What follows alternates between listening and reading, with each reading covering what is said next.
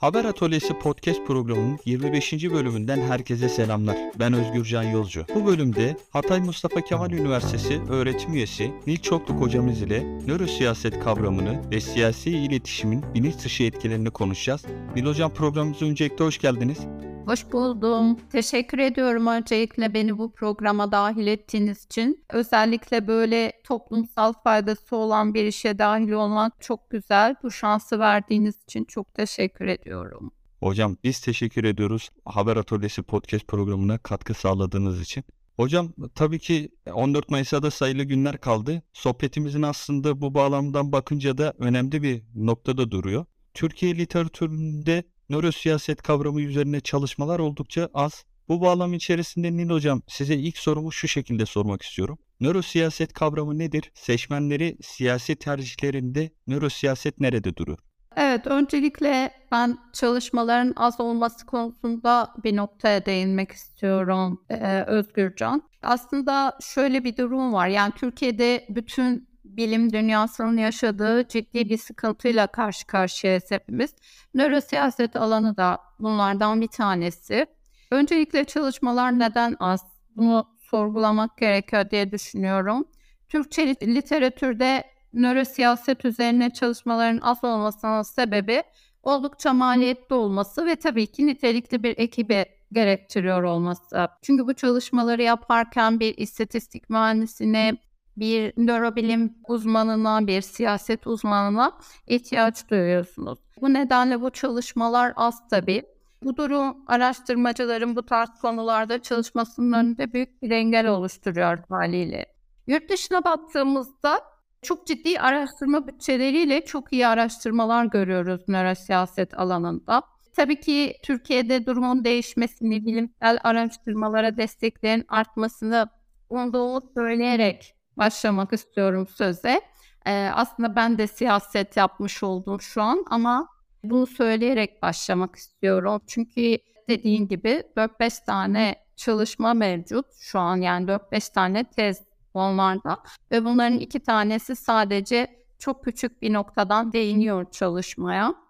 En kapsamlı çalışma şu an hali hazırda bizim yaptığımız çalışma, Emine Yavaşgel ve Sinan Canan'la birlikte yaptığımız çalışma. Bunu belirtmeden nörosiyasetin ne olduğunu söylemek istemiyorum. Çünkü zaten nörosiyaset üzerine uzlaşılmış bir tam tanımdan da bahsedemiyoruz.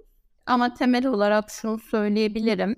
Nörosiyaset, kültürel yaşamın beden-beyin süreçlerine dahil edilmesiyle ortaya çıkan bir alanı ifade ediyor. Bu önemli çünkü İnsanı sadece biyolojik varlık olarak ele almıyor. Mesela siyasal iletişim alanında önemli çalışmalar ortaya koyan Eser Köker'e baktığımız zaman siyasal iletişim konusunda önemli bir fikir ortaya koyuyor ve diyor ki siyasal iletişim postmodern çağla birlikte artık sadece teknik veya teknikler toplamı olarak algılanıyor. Baktığımızda bu vurgu önemli. Neden önemli? Çünkü siyasal iletişimin kuramsal nesnesinin tarihten ve felsefeden yalıtıldığını söylüyor Eser Köker. Bu bence çok önemli. Şimdi genel olarak siyasal iletişime baktığımızda daha teknik açıdan ele alınıyor.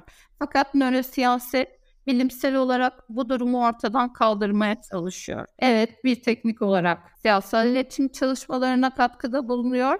Ama bunu yaparken de bir yandan bireyi içinde bulunduğu bağlamla birlikte ele alıyor. Bu bağlamda baktığımızda önemli. Çünkü nörosiyaset bireyi sadece biyolojik bir varlık olarak ele alan bir alan değil. Bu konuda da tam uzlaşılmış tanımlar mevcut değil. Kavramı kullanan ilk kişi Francis Lear diye bir adam. Baktığımızda onun tanımında da aslında bu toplumsal vurgu, o Eser Köker'in bahsettiği tarihi ve felsefi vurguyu görebiliyoruz. Çünkü Leary nörosiyaseti toplumsal ve bireysel sorunlar açısından ele alıyor tanımında. Bireyin ve toplumun düzenini sağlamak için nörobilimsel çalışmaların önemli olabileceğini de vurguluyor. Bu bağlamda baktığımızda siyasi nörobilim ya da nörosiyaset kısmen biyoloji, psikoloji, sosyoloji, bunun yanı sıra nö- nörobilim teorileri ve yöntemleri, bunların varsayımları üzerine farklı alanları bir araya getiriyor. Bu nedenle e, nörosiyasetten faydalanan siyasal iletişimi sadece teknik olarak değil, seçmenin siyasal beynini anlamaya çalışan interdisipliner, multidisipliner ve transdisipliner bir alan olarak ele alıyor baktığımızda. Çünkü nörosiyaset, kültürel yaşamın, vücut ve beyin süreçlerinin birleşimi içine karıştığı, e, başta ifade ettiğim şey aslında oydu.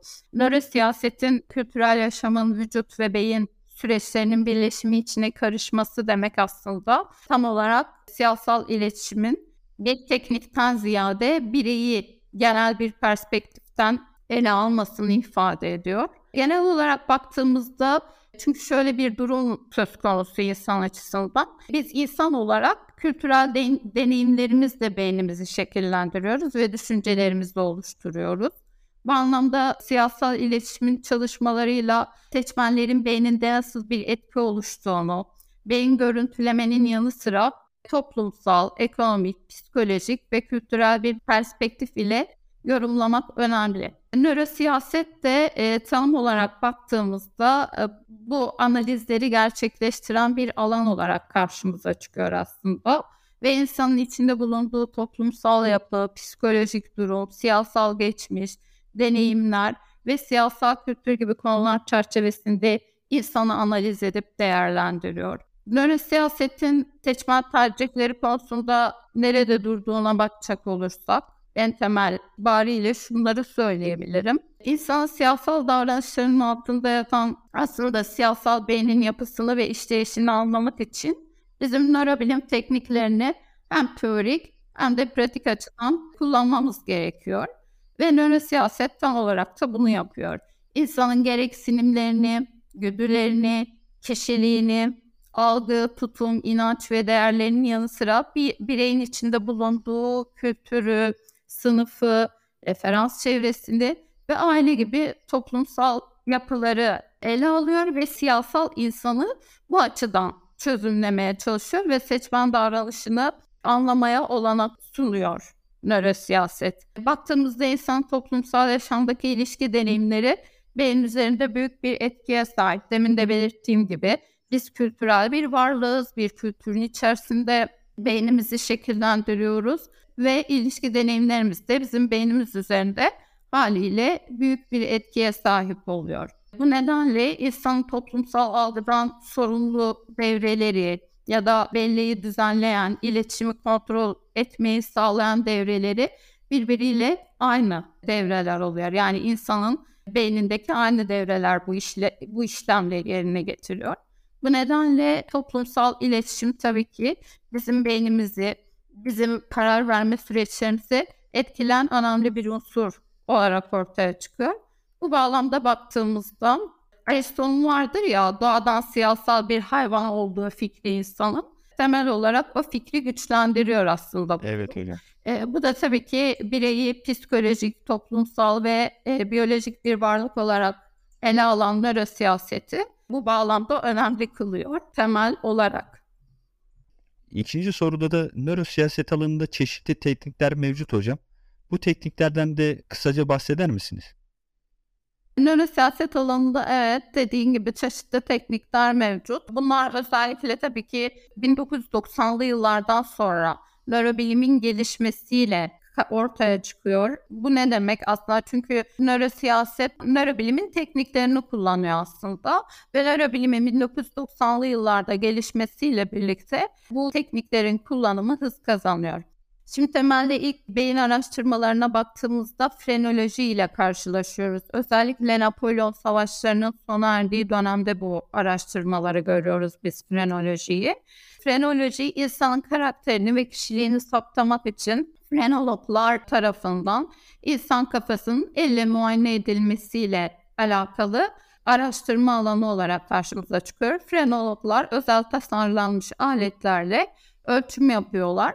Bir kişinin masum mu yoksa suçlu olduğunu tespit etmeye çalışıyorlar. İlk ilkel görüntüleme makinesini ise Fulton geliştiriyor. Fulton'la birlikte beynin ilk defa fotoğrafı çekilmiş oluyor. Fulton'un geliştirdiği görüntüleme makinesiyle birlikte. on dokuzuncu yüzyıla gelindiğinde tabii ki beynin insanı insanı yapmaktan sorumlu olan ve insan zihnini yaratan organ olduğu keşfediliyor. Bu önemli çünkü on altıncı yüzyıla kadar insanın davranışlarını yönlendiren şeyin beyin değil de kalp olduğu düşünülüyordu. E, fakat on altıncı yüzyıldan sonra artık insanın e, beynin insanın bedenin kalesi olduğu kabul ediliyor Demokritus'la birlikte. Baktığımızda tabii on dokuzuncu yüzyılda artık e, beynin tam e, insan davranışlarını yöneten organ olduğunun kabul edilmesi bilimsel ölçüm aletlerinde gerçekleşen yeniliklerle oluyor tabii ki.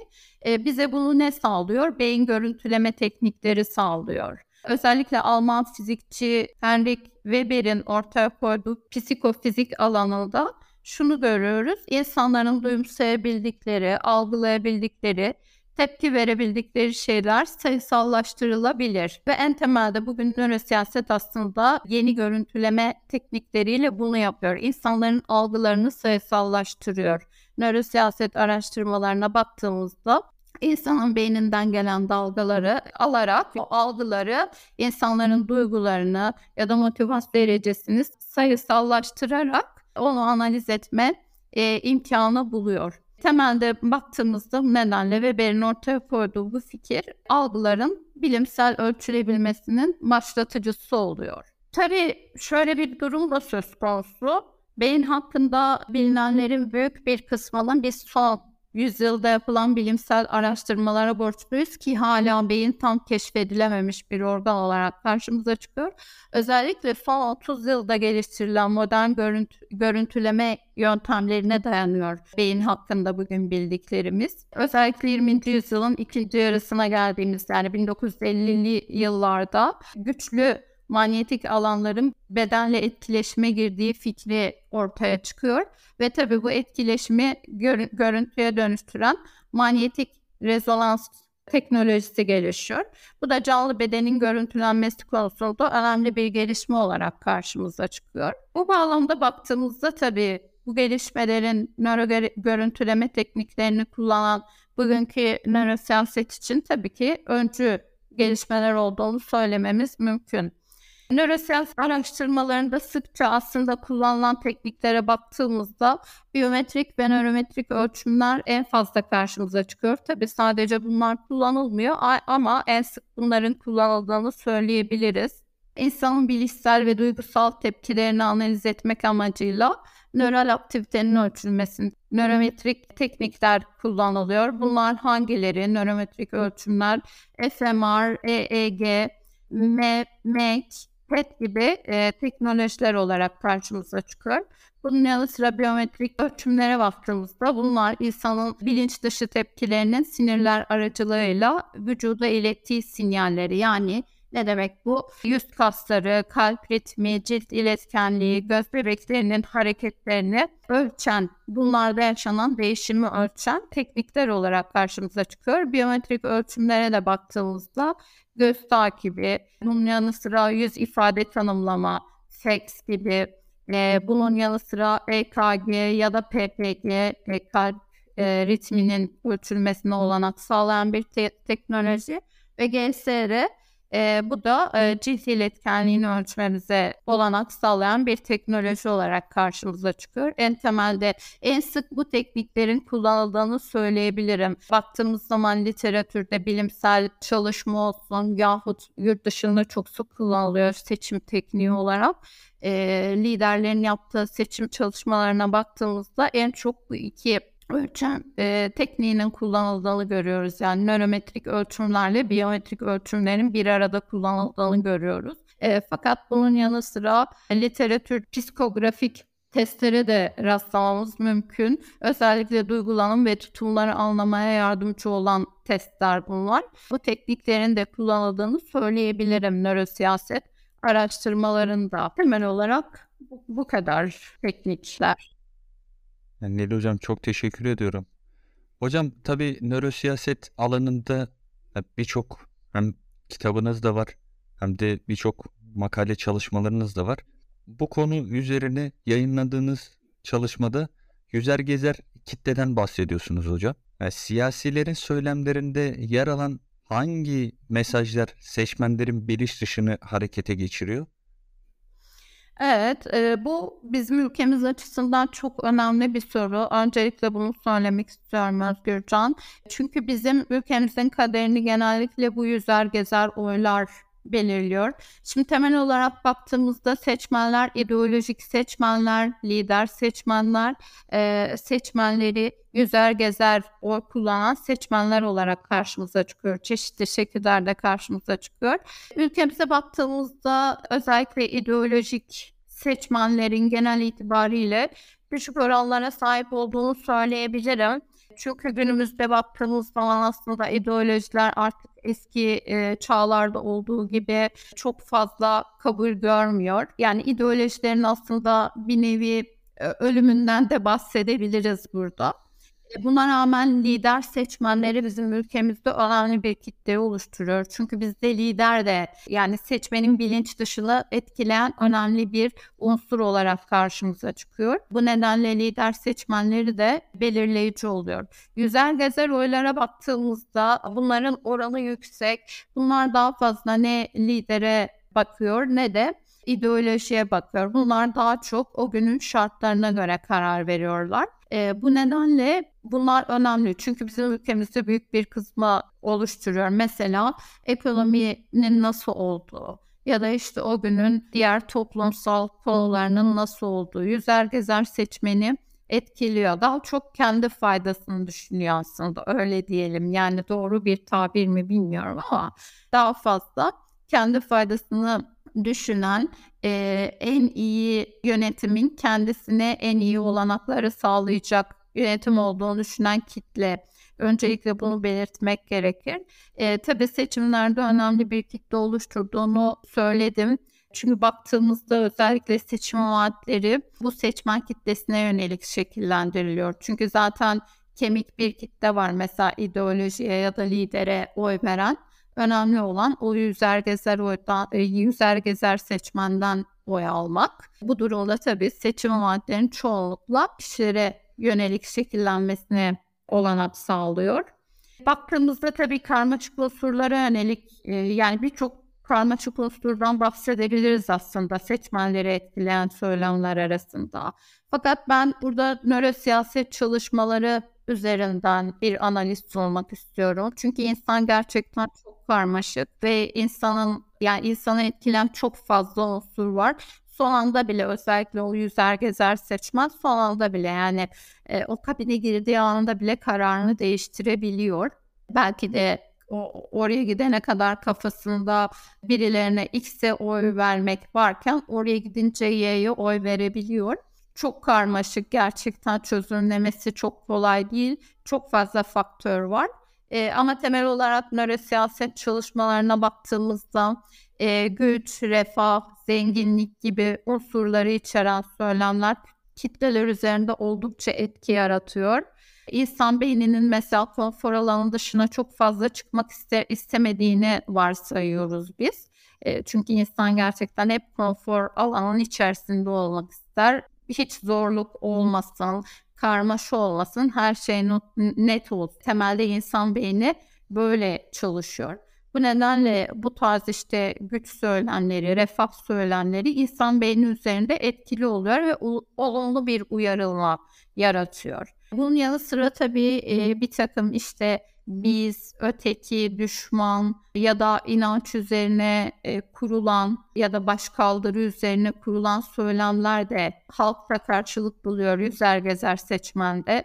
Kimi zaman milli değerlere yapılan vurgu da bu insanları etkileyebiliyor. Aslında temelde bir ideolojiye sahip olmasa da milli değerler önemli unsurlar olarak karşısına kendisi için, o seçmen için milli değerler önemli bir unsur olarak kabul ediliyor. Şimdi baktığımızda özellikle Uğur Batı ile Orhan Erdem bir çalışma yaptı.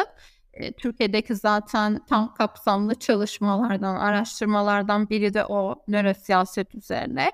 Ahmet Davutoğlu'nun konuşmasını incelemişlerdi ve genellikle işte artık İstanbul dünyayı izlemeyecek, dünya İstanbul'u izleyecek. yahut işte üç kat demek, üç imparatorluk demek gibi güç söylemlerinin kitlede karşılık bulduğunu, o kitleyi harekete geçirdiğini tespit ediyorlar. Bu önemli. Biz de yaptığımız araştırmada benzer sonuçlara ulaştık. Özellikle e, bu tarz söylemlerin duygusal ilgiyle karşılandığını söyleyebilirim. Buna karşılık seçmen zihni genellikle bilişsel zorluk yaratan, bu ne demek? Mesela çok edebi söylemler, yabancı sözcükler yahut zorlayıcı, herkesin anlamını bilmediği kavramlar kullanmak seçmenin zihnini yorduğu için kesinlikle duygusal ilgiyi ve motivasyonu düşürüyor o söyleme karşı, o lidere karşı. Bizim yaptığımız araştırmada mesela bunu, bununla karşılaşmıştık biz. Meral Akşener'in işte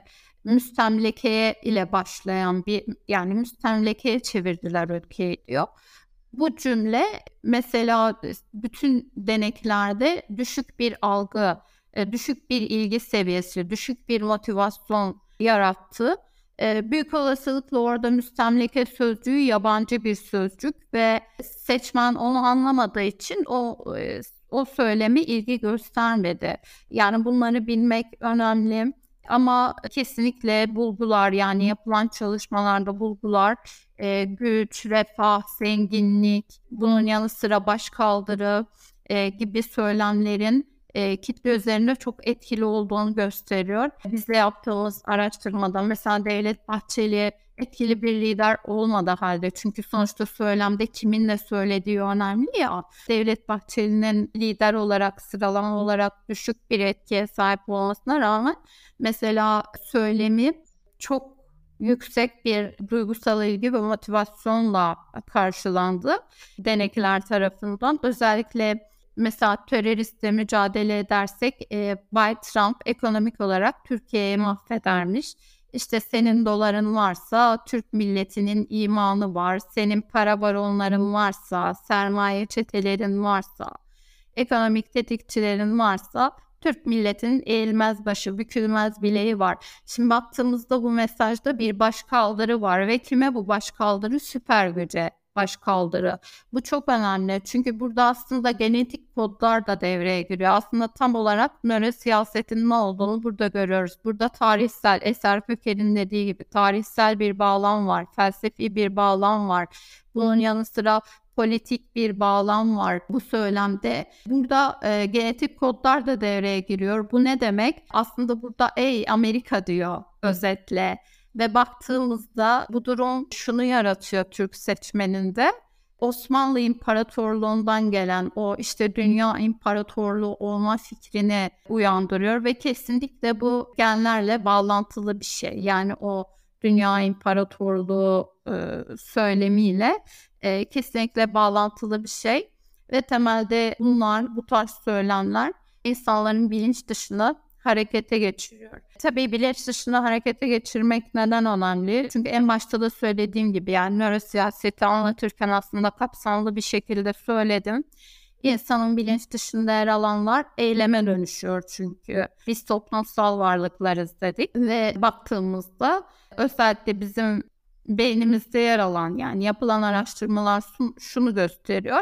Oy verme sürecinde beyin aktiviteleri önemli rol oynuyor. Bu nedenle bizim seçmen zihnini bilmemiz, analiz etmemiz ve ona yönelik söylemler kullanmamız gerekiyor. Çünkü prefrontal korteks gibi, amigdala gibi, amigdala çok önemli bizim için. Çünkü duygusal yaşantıları sakladığımız beyin bölümü o limbik sistemde yer alıyor ve karar verme sürecinde aktif rol oynuyor aslında. Şu da önemli, bilinç dışına neden analiz etmeliyizin bir diğer cevabı da şu: insanlar rasyonel olmaktan ziyade duygusal bir varlık olarak karşımıza çıkıyorlar ve duygularıyla hareket ediyorlar. Tabii ki şöyle bir durum söz konusu. Biz insan olarak aslında önce davranışı gerçekleştiriyoruz ve daha sonra onun üzerine düşünüyoruz. Çünkü beyin çelişki istemiyor. Yani o bizim aslında düşüncelerimizle uyuşmasa bile yaptığımız davranış, biz sonradan ne yapıyoruz?